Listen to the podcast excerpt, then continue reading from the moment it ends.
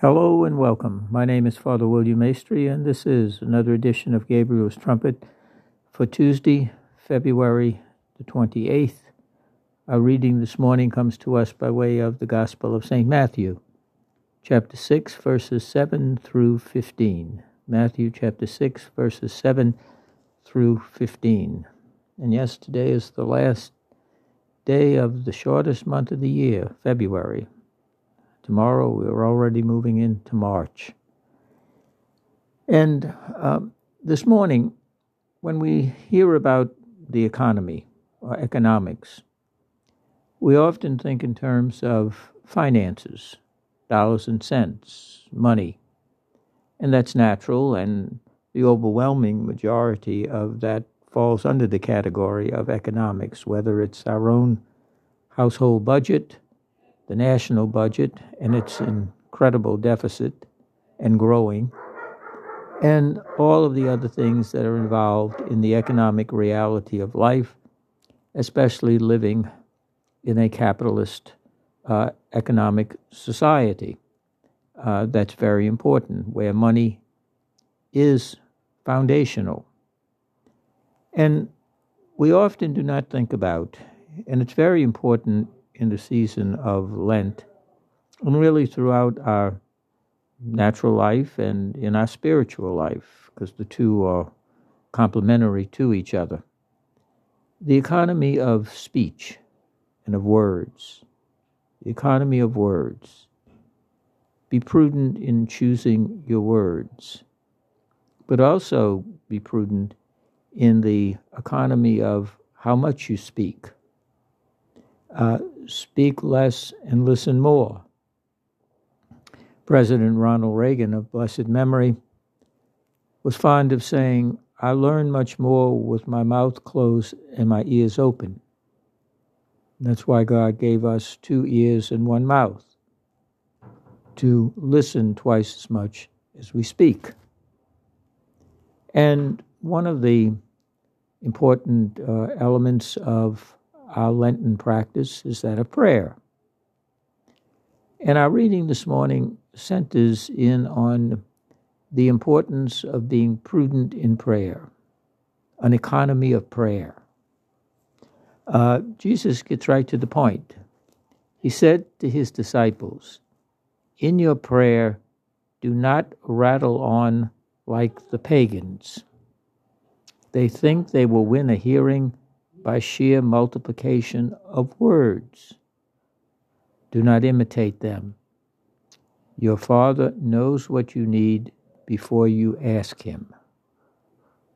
Wow, in those few little sentences, few little words, economy of words, so much wisdom and so much spiritual guidance is there. We storm heaven with our words. Uh, in the secular realm, the lawyer will tell you, at all possible, let your answers be yes and no, something like Jesus said. Let your yes be yes and your no be no. All the rest is from the evil one.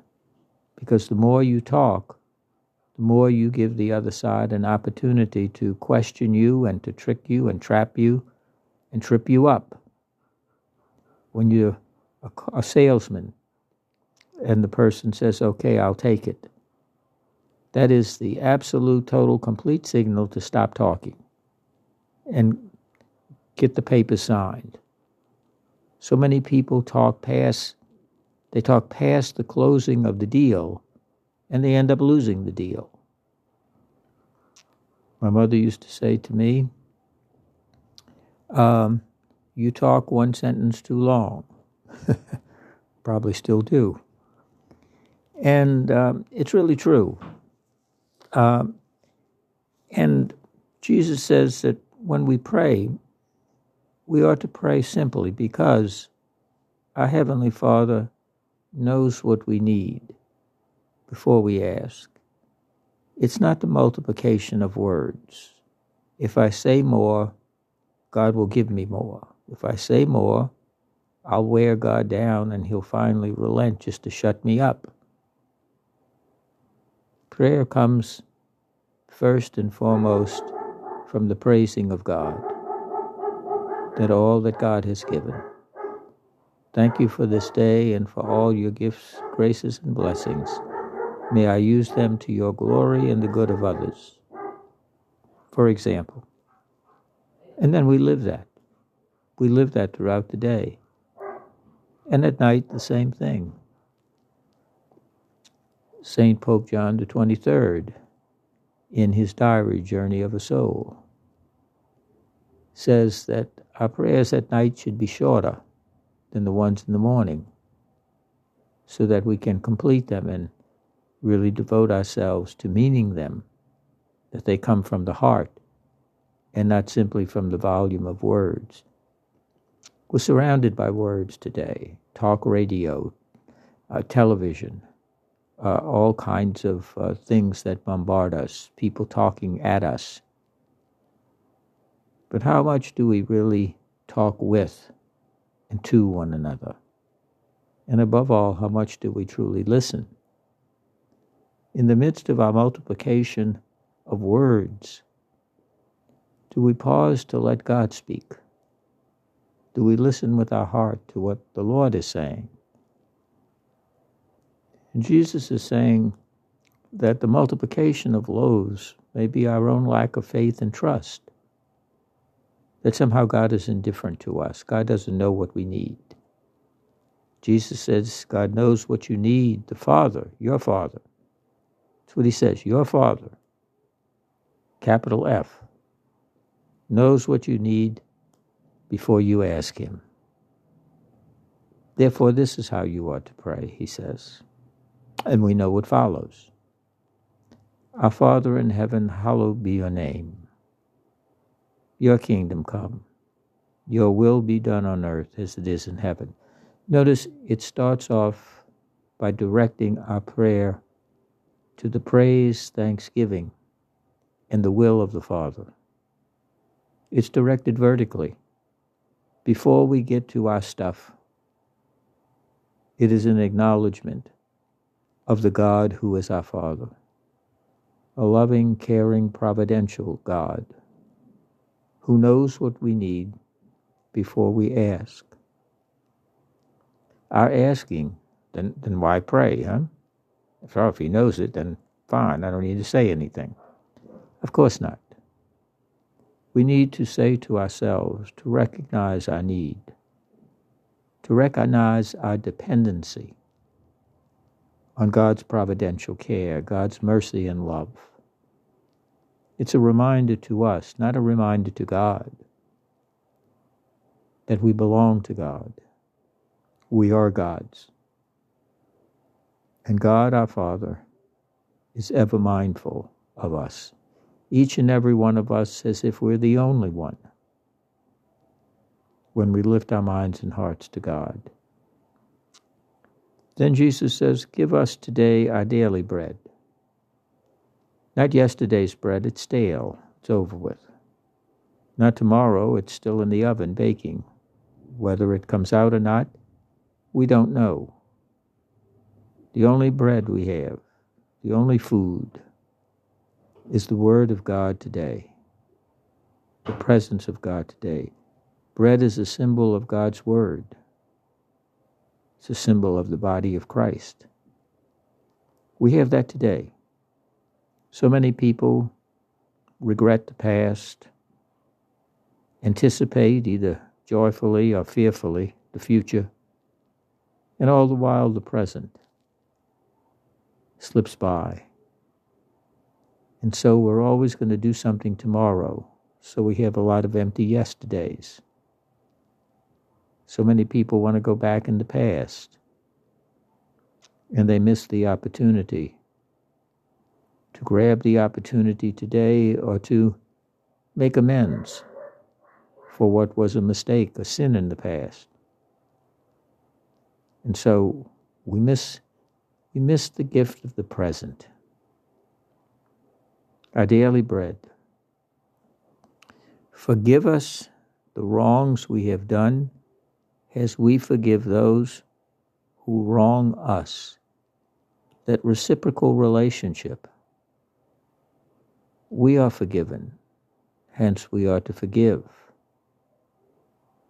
Because each day we fall short of the glory of God. That's, that's just a fact.